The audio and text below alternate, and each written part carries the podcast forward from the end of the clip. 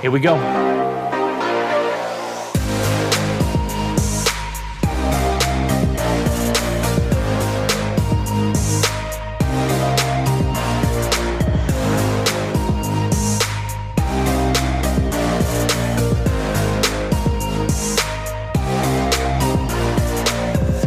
Hey there, folks. This is your host, Cameron Ivy of Privacy Please, and thank you so much for tuning in each and every week. If this is your first time, welcome to the show. Tell your friends about it if you like it. If you don't, let's just pretend you didn't listen to it. Thanks again for coming in, and we hope you enjoy the show. Alrighty then, ladies and gentlemen, welcome back to another episode of Privacy Please. I'm your co-host Cameron Ivy, hanging out with my other co-host, Mr. Gabe Gumbs. Gabe, how you doing? It's Monday. It's Monday. It's Monday. How are you? How are you?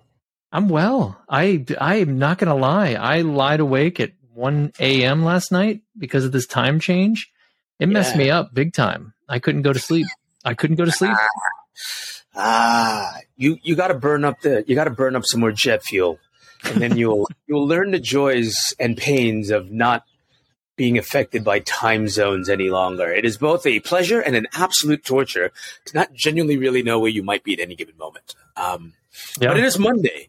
it is. Uh, we got a great show for the guests today. It, it is unfortunately Monday, March 13th, which means I know for a number of folks listening uh on uh, or listening certainly, but those that have been past guests on the show as well, um, heavily in the startup space, and and there was a lot of there was a lot of turmoil in the startup space this weekend as Silicon Valley Bank went uh, became insolvent. So, you know, first we just want to say, you know, from us at the show to all our friends out there in startup land. Um, we're here to support you ho- however we can, and uh, and hopefully we can all see our way through this. It's it's kind of a shitty thing. Um, yeah, but we have we have speaking of startup, we've got some folks from another startup uh, about to join us. Um, Gary and Aaron from Anonos. Uh, some more of those folks in the privacy space. So why don't we why don't we go ahead and uh, Let's go bring them in. guys? Yeah. yeah. We we got Aaron here. Let's bring him in. There he is. It's me. How's it There going, he Aaron? I'm good. How are you? Good, man. sir. Welcome to the show. Uh, is Gary on? I don't Well- see him. I don't see him in the. uh I think it's just us chickens at the moment, and the audience. That is. He sent me a screenshot saying that he was waiting for the host to accept. I uh, let's see. Let's Well, see. Is he, is he starting this this this, this out by calling us? Uh, no. Oh, there he is. There we go. He was There he was hiding. Gary, you were hiding, man. I didn't see her. See, for some reason, Aaron's name was popping up, but I had to go deep down into Riverside's vault to find Mr. Gary. I was hiding. Well, gentlemen, afternoon. Happy Monday. Uh, before before we, we we let you in the studio, we were actually just very briefly discussing um, some of the events over the past 72 hours as it pertained to, to SVB Silicon Valley Bank. Largely because there's just so many folks that are in our listening pool, and as well as past guests that are in the in the startup world, yourselves included. So um, I don't know if there's anything there you guys wanted to touch on in the show. I just bring that up to know that it's an open platform. Um, we are very excited to have you on the show. We want to talk to you about the, the, the problems that you're out there solving. But no, as always, as our friends at Privacy Please, we don't really put a whole lot of gates on the conversations, and those things are topical. So if they are, if they're relevant to you, they're relevant to us. Um, I, I don't. I mean, I'm happy to talk about it amongst us, but I don't think it's anything that we have any particular expertise that I'd want us to be on the record on for that. Um, I am not going to disagree with you there. I mean, the reality is, it was a snowball effect that hasn't yet stopped, right? So, um, very quickly, right? You have at least three stakeholders in a bank. You have the people whose money is deposited there. You have the money people who have credit or loans from them, and then you have the stockholders of the banks. Um, all three can lose, right? If a bank truly fails, the stockholders have zip, the people that had loans have nothing, and the people who had their money on deposit have nothing. Um, and so it sucks for all three stakeholder groups. I think if you talk about your audience, they're probably mostly in the group that got some kind of loan from SVB and therefore had to keep all their money there, right? And so that is not real fun because where's your money, right? If, if you only get the first 250. So I think the federal the federal government coming in and saying, look, we're going to backstop everything over 250 is really important, but it hasn't stopped. Yeah. So, you know, you've got other banks whose market cap is down, you know, three quarters of a percent. Now, right. market cap is not the same as liquidity, but it's not a good it's not a good sign. And so, um, I do think I think we're going to make it through it. This is not the first look in the in the mid late six eighties. Excuse me, I'm not that old. In the mid late eighties, a similar situation came about, and the government has to do what they have to do. Your two options are the government comes in and they guarantee all the money. Hmm. Who loses? The stockholders of the bank have nothing. And people who had credit with the bank may have nothing, but the people whose deposits were there get their money back. That's the most critical. Um, the other option, which has happened in the past, is the federal government finds a buyer for the failing bank. That actually is more painful for the people whose money they can't get a hold of because it takes longer. So it's better for the stockholders of the bank. It's better for the people who had credit with the bank. But if you're just worried about the cash you had on deposit, it, it's actually less attractive. So I would say the situation sucks, but the way the federal government is going about it uh, makes sense.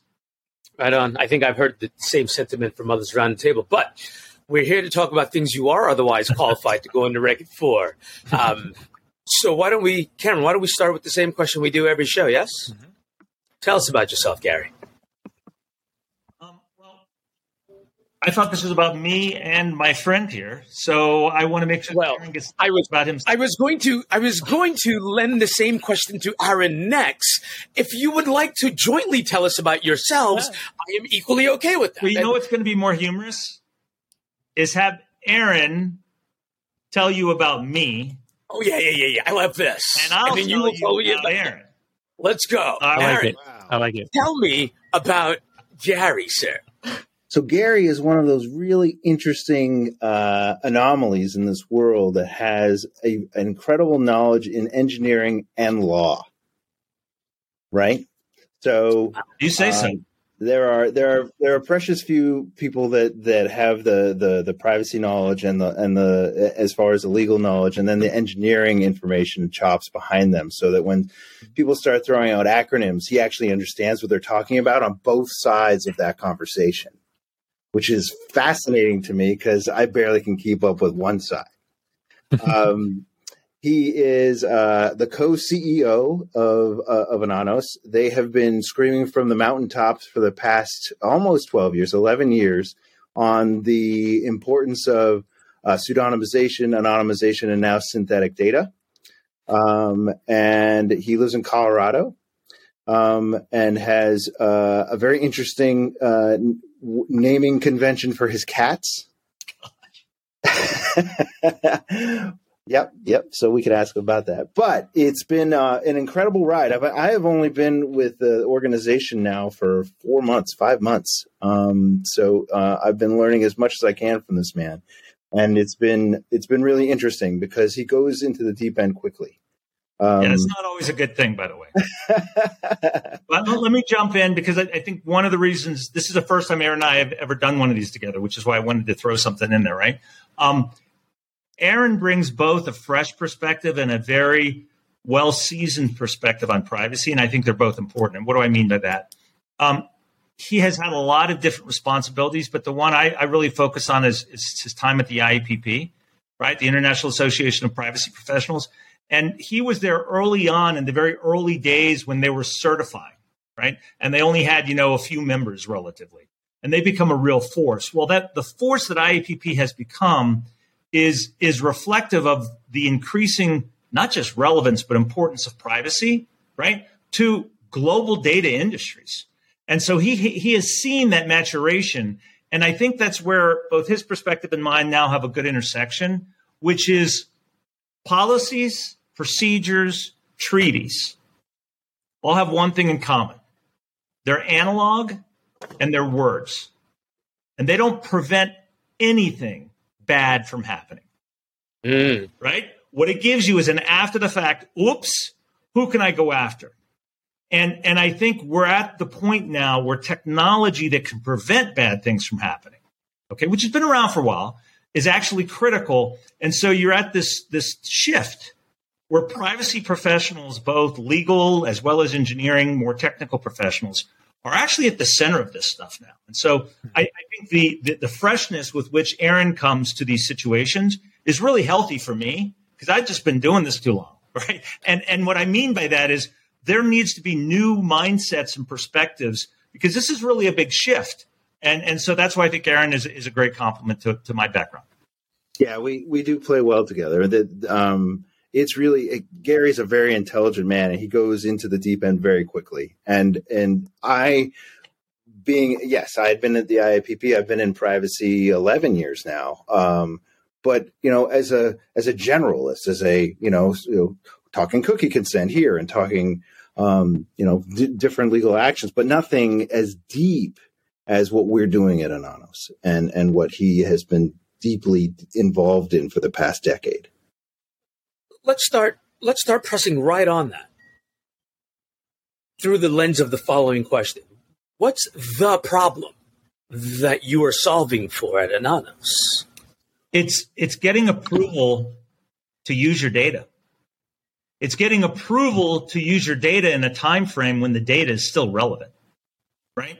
You, you look at the increasing variety of data, volumes of data, right? And and and the complexity of the different laws. And you're going to your privacy department saying, "Hey, can I use my data for this purpose?" Good luck, right? It may take six months or more for them to get back to you. At which point, is that data even still fresh? Is it relevant? Do you have something else, right? So the reality is protecting data when it is in computation, right? During use, actually enables you to accelerate approvals because you can build building blocks that privacy and legal can say, yeah, look, we signed off on this before because we know the data is going to be protected in this way. So you can go ahead and do it. We've already signed off on this. Or, well, this is a little different than the one we signed off on. Let's look at how it's different. It's literally basic, okay, automation. You're taking people's subject matter expertise, you're building building blocks that enforce those perspectives, rules, whatever it is, and you're allowing them to combine them to actually affect predictable, verifiable, auditable compliance. Without that, this industry will not continue to succeed. It's too much too fast to do manually. And, and to take on from what Gary said, if, for example, clinical data, you can anonymize it, but it's not going to be useful. I mean, there's there's there's that whole sort of balancing act of useful utility and protection. You added, gentlemen, a, a lens that I I certainly had not heard anyone articulate in the past. The approval, yep, check, heard that, while it's still relevant. I've not heard that part of it before. And so I can I can kind of reason through what happens if you're trying to use data that isn't relevant. But walk me through the walk me through the, the, the long path of of men. The data is relevant now and it's not relevant then, and there's this big approval process. But for me, that's a black box. What's inside of that black box that's taken it so long for me to get my data? Sure. Well, the reality is there's a lot of different permutations and variations and options. There's just so much variety that the legal team, privacy team has to otherwise go through. Okay. Um, what you need to do is you need to automate that. And a lot of this was accelerated by the pandemic, right?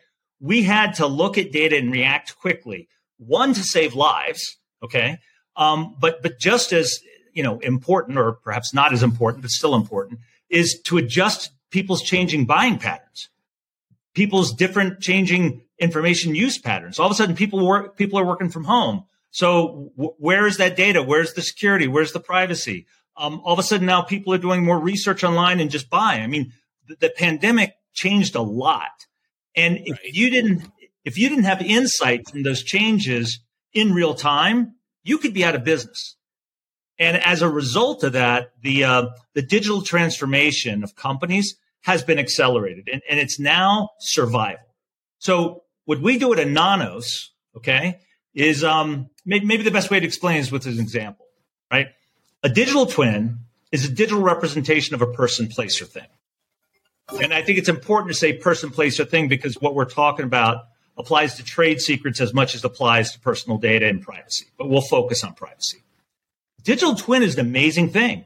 With a digital twin, you can do any kind of processing technologically. What are you allowed to do legally? All right? mm-hmm. What are you allowed to do contractually? What do your partners want you to do? What is your customer base going to think is way out of line? It's those parameters that legal and privacy have to get comfortable with before they can say yes. Okay. And security as well and governance. So it's a near impossible task to ask them to look at this incredible, unlimited array of things that could influence whether you can use this data or not, and then come back to you in a timely, responsive way. Because guess what? There's 20 people behind you in line. So what you need to do is you need to give them technology. In our instance, we have what we call privacy transformers. We have roughly 30 of those. And you can build those tr- transformers, stack them, put one beside the other, however you want to do it. And as a result of how that data is transformed, you get a use case specific protected output that we call a variant twin. So a variation of the original digital twin with the controls are embedded into the data. The data cannot be misused. Privacy, security, governance can sign off because until you come back to them and ask for change, they know the data is going to be compliant. Now you can complete your review faster because you're basically, you know, remember the Model T? Right? You know, you're automating functions and processes that are recurring in nature, and you're only focusing your subject matter expertise on the exceptions. It has to be done. Gary, what what is the difference between that and encrypting a file? Sure. Great question. Thank you. I, almost like a setup. I got my softball ready. Um, encryption protects data when it when at rest. Okay, you're sleeping, mm-hmm. and when in transit, when you're off to go wherever you're going. Both of which are important. Right. But did you collect the data so that you could store it and ship it around? No. Both the storage and the shipping is so that ultimately you can use it. The uh, our biggest competition is clear text. People process clear text. And it's very efficient to process clear text, but it's oftentimes illegal and even more so dangerous. Because when a hack occurs or a ransomware attack, the problem is that that perpetrator has acquired your clear text, right? If rather you're processing a protected form of data that still gives you the information value and the results you want, requires another step to link back to identity, you've really reduced the surface area for attack. And, and that's what we're talking about de risking data in use. And so encryption is important, but encryption is when you're waiting to open the door, and encryption is when you open and shut the door. It's not what happens between those two. Yeah. And, and sorry, Gabe, I know you had something, but the reason why that question sparked up to me is because of your explanation of how you guys create that on your side because it sounds very similar to when you encrypt a file. Obviously, it's creating a brand new file. It's not the same original file, right? Correct, but it's not it's not a new file for use, right? Got it. And and, and so there are ways you go about that that has more yeah. to do with data science, right? Which is, you know, is this categorical categorical data? Is, is this a string? Is this, you know, and and those are the steps that you take. And by taking different or applying different transformers to protect different elements of the data because the uniqueness or specifics of the use case, it's still processable. Mm. Very cool. What do I, as a member of that cohort, right, someone who might exist inside of that data set, what do I have as an assurance that when they come to, when someone comes to Gary, when my health provider comes to Gary, how do I how do I feel assured that the, the thing that you are doing for them I no longer have to worry as much because we're reducing risk and not eliminating as much about my data maybe being used in other ways, right? Like I, I, assume that consent goes all the way down to say to me, right? So how do we link consent in this case all the way back to that that technology execution? I think you articulated well the the at rest versus the in use, the processing. So like as I understand where as a business this might be great, but I like to get selfish on this show and, and, and kind of give a voice to the people that privacy matters to and I am that person that does business with health organization A.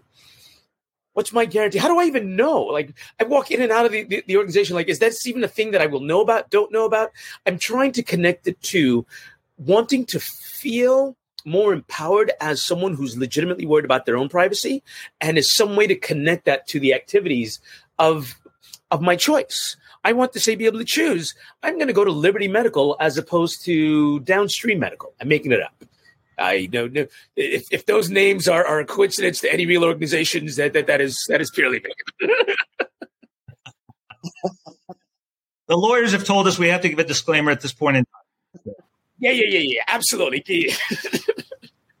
um, so I want to make a distinction here. Um, the first is Anonos is not a B2C privacy solution. Okay. Anonos is a B2B privacy solution. And I'll speak to how we address the situation that, that you just raised with the two, you know, health firms that are about to file suit. Um, the, the, but I, I want to hit the B2C point for a minute. There is a black box of reliance on consent, which is really a game that's not to the benefit of the individual. What do I mean by that? Consent is absolutely the most important element of privacy, but I think it's critical that you realize there are limitations to consent because one of two things are going to happen at the extremes. Either you're not going to get really sophisticated processing because I can't explain it so that you can actually understand it to approve it because I don't even know it in advance. It's called artificial intelligence for a reason. Someone other than me and you figures out what we're doing. Okay. So for you to consent to advanced analytics and artificial intelligence is, is either going to dumb down the level of that processing so you can understand it. Okay or it's making a mockery of consent because now you're going to give consent to something you don't fully understand. So my, my, my only point in this is big believers in, in the power of the individual for privacy, but that's got to be coupled with there needs to be a way to protect data for more advanced processing. That's where we step in. Okay. So now you're talking the B2B situation. And so our, our business clients have customers or patients. And so it's highly relevant. And really what you're doing is you're taking a step back in time to the data steward. If you remember, there was a time where your doctor had your data, maybe not you guys, but me. Your doctor had your data and you didn't worry about it because it was in his file cabinet. Your broker had your data, but you didn't worry because it was in his file cabinet. Each of the different parties that you dealt with had your data, but you trusted them because they weren't doing anything but putting in the file cabinet. And the only time they used is when the, you had a use for it. What's happened is digitization of this data has allowed this data to transfer between all these spots, right? So when you go to CVS pharmacy and pick up, uh, that is now tied into your doctor, which is tied into your insurance company. It's tied. And so the reality is you need to be able to trust who are those parties you are willing, you are to, willing to make these decisions for you. Okay. Okay. And that's why, and that's why these variant twins is so important because what happens, and you can technologically prove this, you can prove that the only party who's got the ability to reverse a variant twin to identify the cohort in which you're a member is someone that you trust. And so you're, you're, the technical controls allow the individual to have a say as to who has the right and ability to relink to their identity. Does, does that help? It does. It does quite a bit. Um, I was actually, I'm going to take, take a question to Aaron. Uh, well, this can go to both of you, but um, I'll pick on Aaron right now. I, that's always what I do. so, I mean, it's a pretty simple question, but uh, you know, privacy is important to me because why? Personally, Are you want me to answer that question as as me personally? Um, Yeah. well, that's a really funny question um, because uh, when I first started in privacy, people were like, "You're doing what? What? like seriously?" And I remember, uh, gosh, maybe eight years ago, privacy kind of came up, and there were a couple of senators like, "I've got nothing to hide." And of course, we all know senators have plenty to hide. But my brother took me aside, and he's an older brother, and he likes to, you know, beat me up. And uh, he said, "I've got nothing to hide." You know, there's not. It's not a big deal. You know, whatever. You, you I don't know how you're making your money. And I said, okay, well, I tell you what, Bill, I am going to publish on two dozen websites where your daughter stands for the bus at what time. And he completely changed. He was like, okay, I get it. I understand, you know? But now, like, even at, at, at cocktail parties, not that I go to many of them, maybe just people at the dinner, like, we, they ask what I do. I explain that I'm in privacy. They dig very, you know, shallow. Like, well, what does that mean? I'm like, well, you know, think about your information. Think about, um, you know, cookie consent or, or these banners that are making you annoyed or, or that sort of thing. And they start asking tons of questions. You know, I have probably told at this point in my life two to 300 people about freezing their credit. Mm-hmm. Right. So privacy to me is something I happen to fall into because I answered an ad in a local paper uh, in Portsmouth, New Hampshire, and uh, has become something of a career choice where I feel like I'm doing good for people. You know, and and so infrequently I feel as a sales guy uh, in the software industry that you can honestly say that I'm I'm doing something for the greater good of humanity. So I think it's probably a long-winded answer for you, but it was it, it's one of those things that you know I was at the IAPP, it's a nonprofit. So you're like, oh, obviously we're doing good. We're a nonprofit. But to be honest, with this organization and what we can accomplish, I feel like we're doing even more good, the mm-hmm. greater mm-hmm. good. And yeah, this is why Aaron is a is a better person than I. because seriously, the reason we started Anonos had nothing to do with privacy or security. Mm-hmm.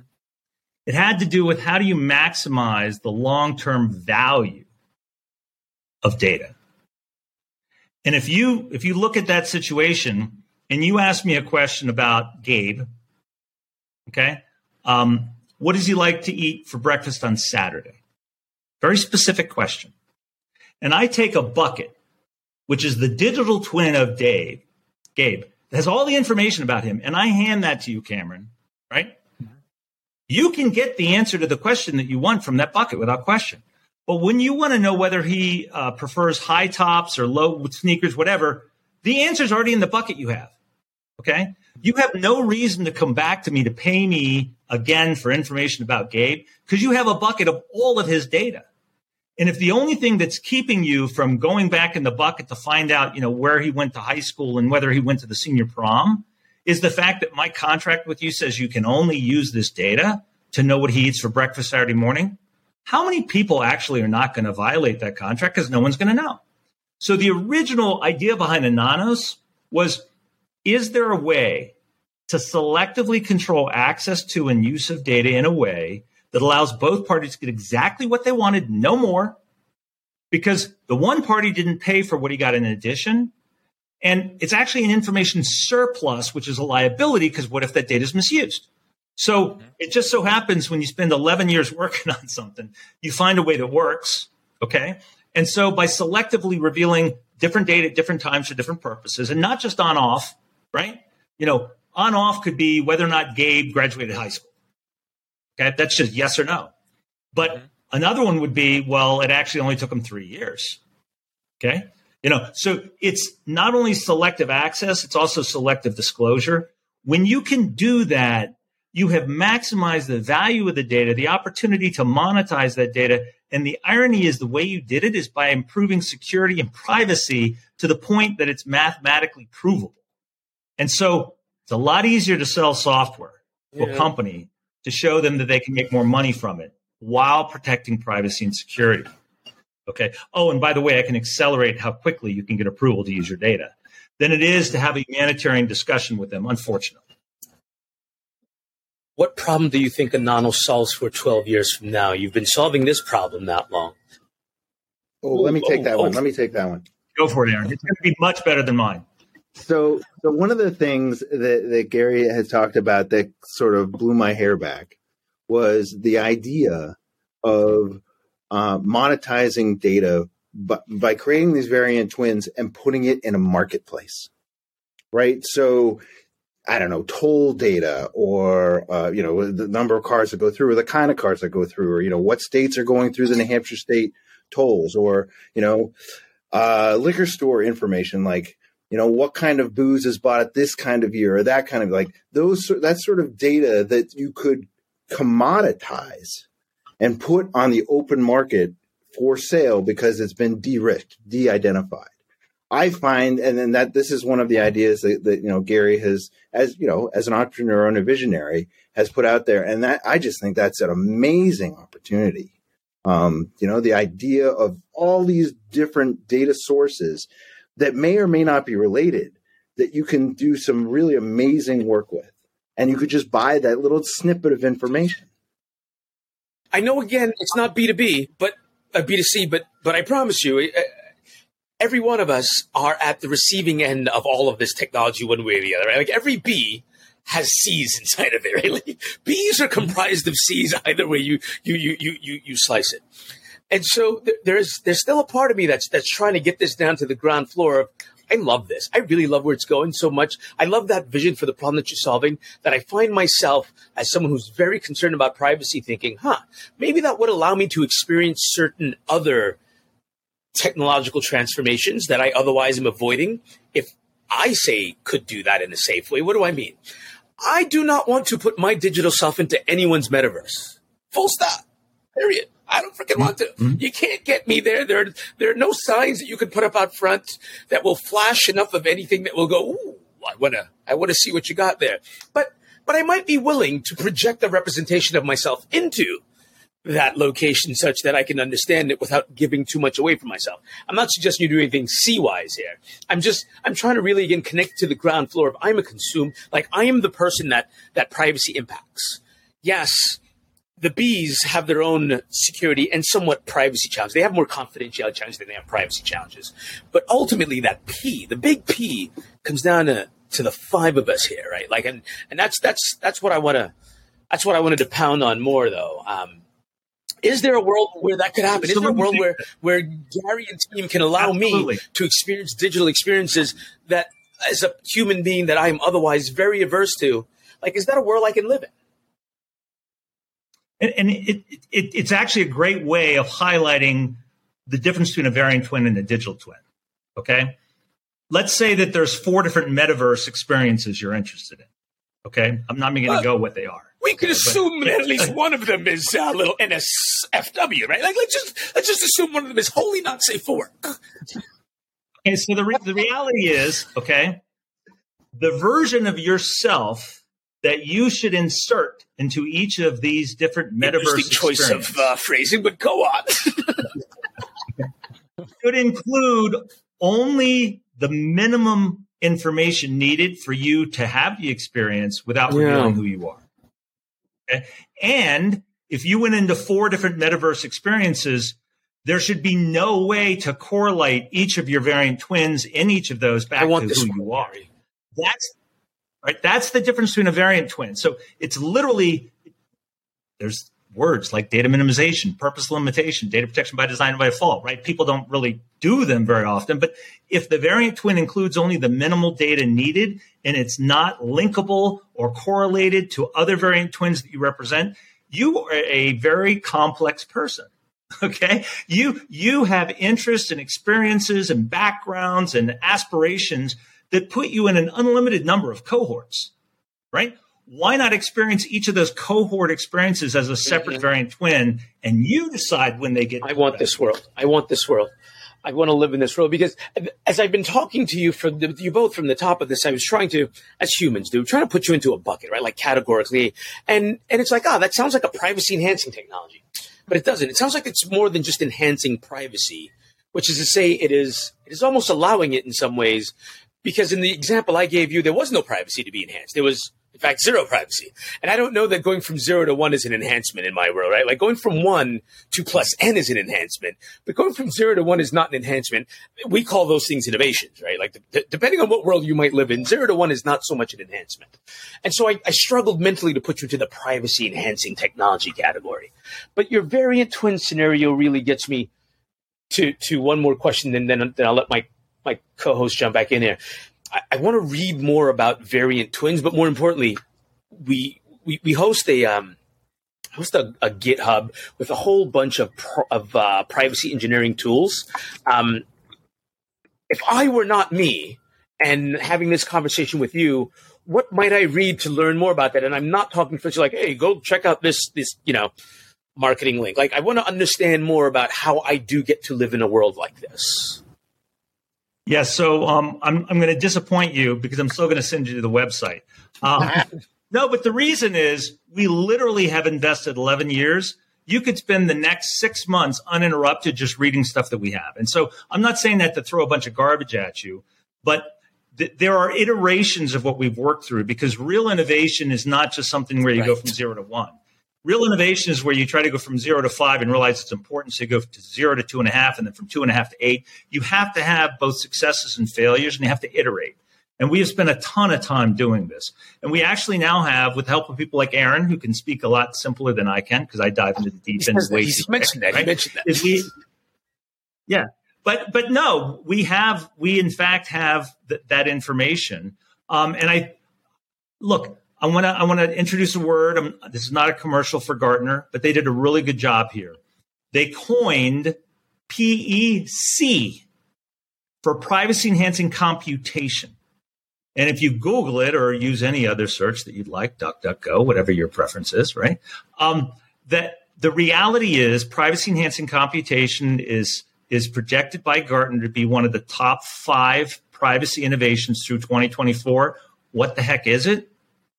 It is a subset of PET that protects data in untrusted environments, defined as environments over which you do not exert 100% control. The examples they give are cloud processing. A few companies do that, right? Multi party analytics, multi party data sharing. Each of those situations involve more than one party. And if you're just relying on paper and words to protect yourself, good luck. If you're going to go into the metaverse because the terms and service say they won't misuse it, right, good luck, right? So what you're doing is you're protecting data when in use in an untrusted environment defined as one that you don't have complete control over.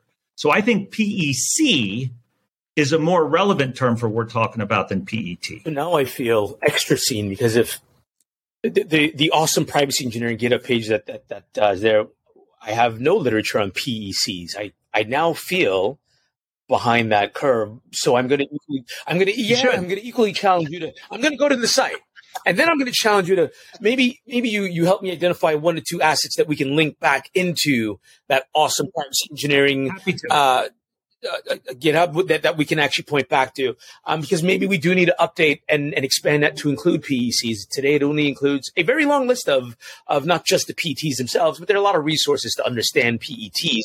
And I can tell you that from where I sit as, as a technologist and, and someone who cares deeply about privacy, both Cam and I, we, we hadn't really encountered much more on that topic. So thank you for that. That's that's why we're here. That's awesome. I have I have two more questions. I would be respectful of your time. Um, the first one is with the challenges that you help solve today. What do you predict your biggest challenge is going to be um, for 2023 and 2024? Do you do you think that it's going to be harder because of the way that privacy is kind of shifting in the world, or do you think it's actually going to help you guys what do you think that that's going to go? It's a, I'll Gary, I'll take. I think it's a double edged sword here. So I think the first part is that privacy people are not technologists, mm-hmm. right? So, and the other thing, and and this is purely speaking as a a ten year veteran in privacy sales, nobody in privacy has any money. Nobody in compliance really has any money. All the money yeah. that's sitting in security and IT department. So then all of a sudden you've got to start talking technology to people that don't understand privacy. But the privacy people and the compliance people have a massive stake in this. So they need to figure out, they need to become more technology under uh, literate, um, while the technologists need to become more privacy and compliance literate because they're the mm-hmm. ones that are going to be signing the checks. So the nice thing is, is that as you guys, everyone will admit here, we're seeing a blend yeah. of the yeah. two, right? Yep. We're seeing we're seeing privacy, compliance, and technology growing together.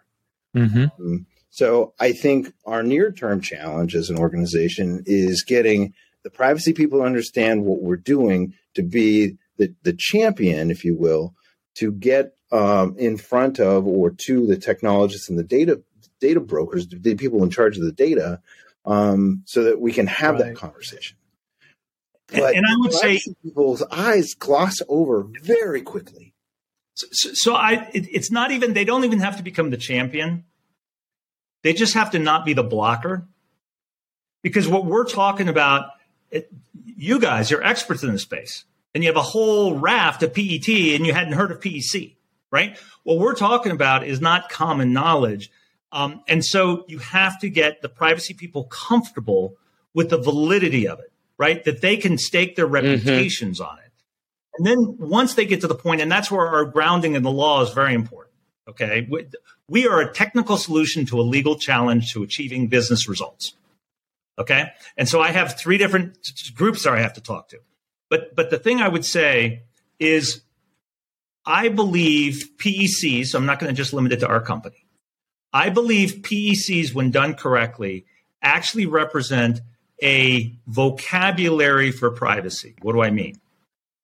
In order to communicate, you start with an alphabet, right? Without knowing what the letters are that you're going to arrange in different, you know, arrangements to speak and say different things, there's no way that we can communicate. What we do and what PECs enable are self enforcing modules that start to create a privacy alphabet. And so now the privacy people can say, oh, yeah, I've, I've seen these six together before. This is a little different. Let's just use five and let's look at this one over here, right? They have to understand the law that underpins it. They have to be comfortable that it's supportable. They have to understand and approve that the statute will actually allow it to happen, right? Because they're about mitigating risk. But I think without what we're talking about here, the privacy profession becomes unmanageable very quickly. We need Yeah. Rosetta Stone. Yeah. Please. Yeah, it's um it's incredible. Um just uh that's one of the reasons why Gabe and I actually started the show back in uh gosh, it was the start of the pandemic, 2020. Um because of that that merge of security and privacy and the intersection as we like to call it. Um it's fascinating because I think a lot of companies you saw you saw a profound amount of companies coming out declaring that they're a privacy company um, especially in the the software space, which which was interesting because I bet that there was a lot of challenges to actually solving problems that they wanted to actually solve. I think it was just because it was so new and hot at the time, but it's incredible where we've grown from that point Don't to you now. think the reality is um, we had to do that? Right. There was data inventory assessments now that just flows off the tongue. People didn't know where Mhm. the data was, where it came from, how. I mean, there was a lot of cleanup work, a lot of documentation that had to be done. Right. and and there's been significant investments and I think really good progress in all those areas. Now we're getting to the point where okay, now I know what I have, where it came from, and what I'm supposed to or not supposed to do with it. But I have someone in my organization who has a bigger budget than I do who's trying to make value out of it. If I Right. going to stand in their way, or am I going to accelerate it? And and the best thing is once we get the privacy people over the authenticity of what we do and knowing they can rely on it, they can go to their colleagues who have much bigger, bigger budgets and say, what if I could deliver you the insights you want instead of six months, six hours? Right? Yeah. What, what if I can approve more of your projects and faster? Is that something you're interested in? The answer is yes. Yeah. You can tap into that budget because now you're enabling them to deliver to the C suite. That's a great point. And maybe It's- even generate more revenue. Yes. I mean, what Yeah. if what if we, you know, the privacy office again doesn't have any any money, and what if they could help create value out of the information that's sitting in their data sources? Yep. Yeah, it's funny. Uh, this might be a little off topic, but the thing that the common thing that I seem to run into um, is a lot of people are starting to really worry about DSARs, um, which is obviously because of CCPA and CPRA and and and that. But it's it's going to be interesting to see how that actually plays out and how employees will actually react and to actually take action on on wanting to know what data a company has on them.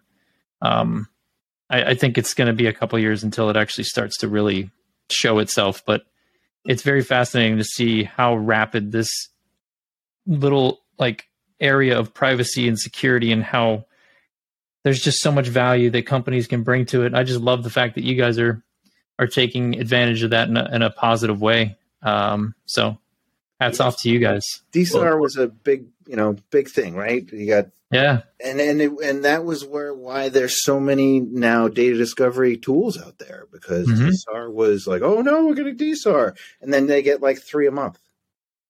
Right. Well, you know, on the other side of that, like it was taking one person, of you know, a whole week to do one DSAR. So Right.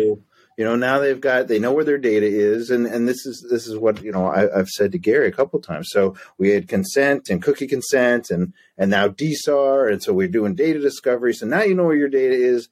Now what? Mm-hmm. great. What are you going to do? And so, you know, I think, and and this is, you know, I've been drinking from the fire hose and the Kool Aid, but I think that that Anonos is the next logical step. Let's figure out a way to lock it up, make it so it's usable um, in, in process. And the other thing we haven't touched on that I think that is really important that we run into all the time are these awesome companies that will take their production data and put it in test and development. Mm. Those are my favorite. no right to do so. Right, exactly. It, it's. I really do think it's the simple idea, at least to me, it's simple, right? Of slices of data that deliver only what you need and no more. hmm Make both parties happy, don't have risk. I'm going to throw something out. There's a time bomb for you. The DSARs are, are the pin to the grenade. The data subject access request is not what's problematic. Yeah. Problematic is when they exercise their right to say delete that data. hmm Because It's now, permanent. Right now, day by day, what data set are you running off of? Right? What's Right. your obligation to delete all prior versions of that data? How many of your partners did you share that data with?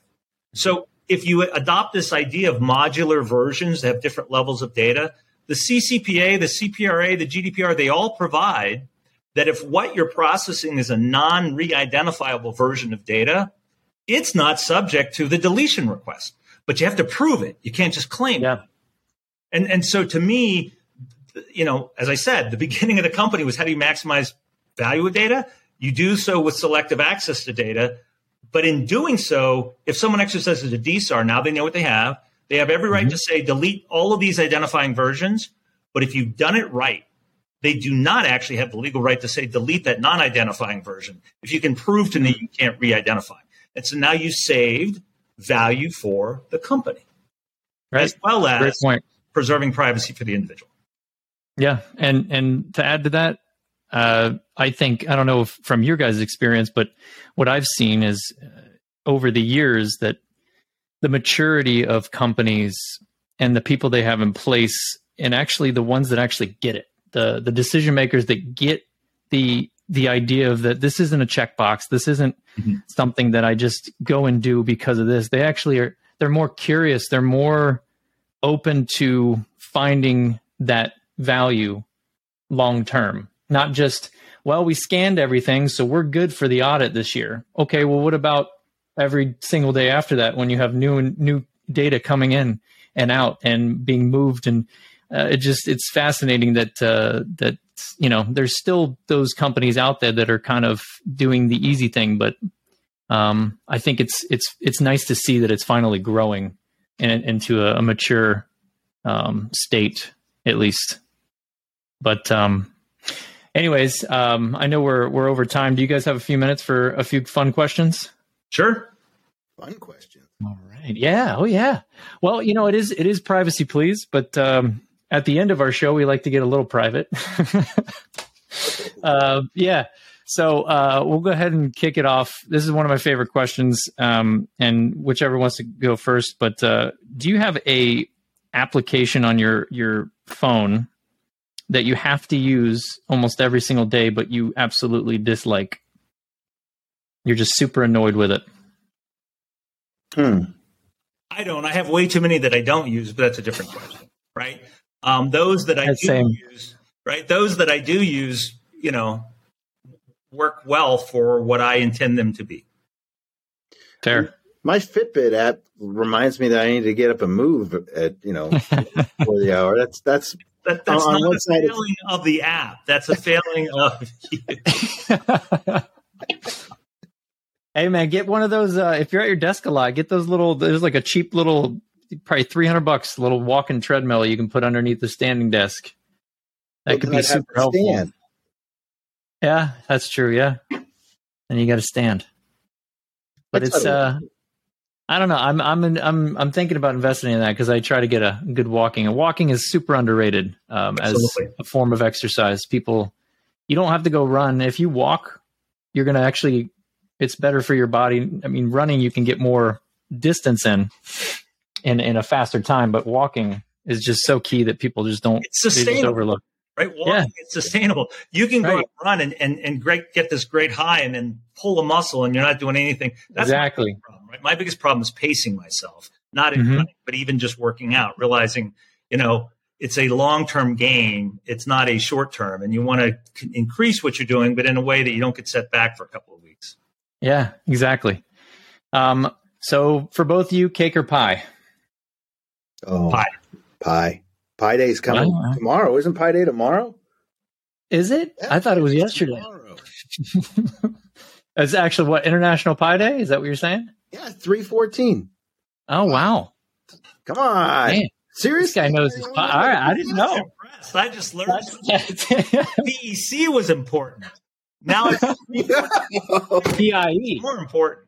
Yeah, PIE.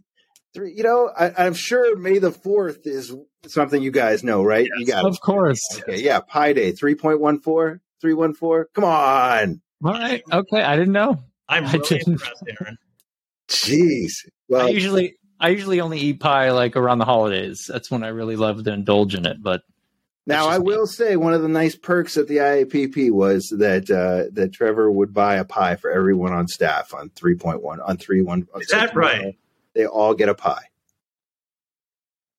All right. Full pie, a little pie. No, a full, not a table talk little slap your face in, but like a full. It's a place called Fogarty's. It's really close to where I live, and they have awesome pies, like you know, chocolate awesome. cream pie, key lime pie, all these different kinds of uh, berry pies, good stuff. So yeah, tomorrow you should eat pie. I am impressed. I'm, I am a better person. now. Thank you. Everybody's a better person. That's now. right, right. So since you said May the Fourth, um, how about uh, Godfather or Star Wars? Star Wars. oh gosh, Uh, up, you just your pie advancement just way down real quick. on. I mean, it depends on which Godfather, I guess, right? Like Rocky or Rocky Two, like you know, um, Fair. Star Wars, right? Like Yeah, I, c- I should have said Star Trek or Star Wars. That's actually a better, uh, I think, comparison. yeah. Yeah. So to me, the difference is the Godfather, while it may have given you insight and visibility into another part of our world, did not introduce you to a new world. And to me, that's what's powerful about both Star Wars and Star Trek. But Star Trek did it at a seventh grade level, and Star Wars went up to you know freshman of college. What- So how, how, I'm I'm a huge fan. I, I I I wasn't a big fan of the originals growing up because I was a lot younger. I you know I'm I'm 30, uh, almost 35, but I um Almost thirty. I actually love I got a sweat Yeah, knows you.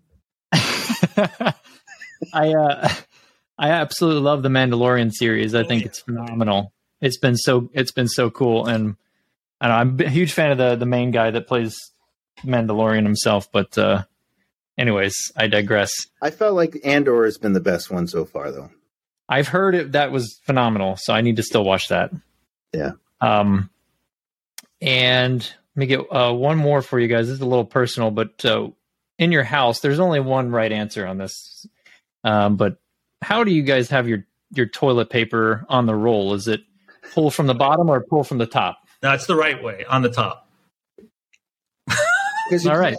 Can't- you can't make that little fold when you have guests over, right? Exactly. So, Hotels do that because that's the right way. they can't fold it the other way. All right, we're you guys are good people. I like it. Okay. so I guess at the end of this conversation, if there's any takeaway you should keep in mind is have pie tomorrow, because you know That's I, I, You won't let the pie go. Well, okay, what's your favorite? What kind of pie you gonna have? uh, my favorite pie is uh, lemon meringue pie, but I probably won't have that. Okay. Have you ever had? I don't know what it's called, but it's an Italian pie that's made with. Um, um, it's like a chocolate Italian pie. It's a um, hazelnut. oh wow, It's phenomenal. I um, I don't remember the name of it, but it's one of the, one of my favorites. Well, if you think of it, that. we still have what, like you know, ten hours. Let us know so we can go out and buy it Friday. I'll, I'll put it in the show notes. All right, I'll, when I tag you guys for the episode, I'll I'll let you know. fair enough. Um, but seriously, Aaron, Gary, thank you so much for your time Pleasure. today. Um, I know the guests are going to love this one, so um, appreciate you guys, and I hope uh, you continue to do the work you're doing. You guys are doing great work. All right, uh, just in the passing, industry. I feel like compelled to say, "May the pie be with you." Oh, man, right there. That's a good sign off right there. I think we got to end with that. That's how we have to end it. All right, thanks, guys. Thank you guys. Take Bye. care.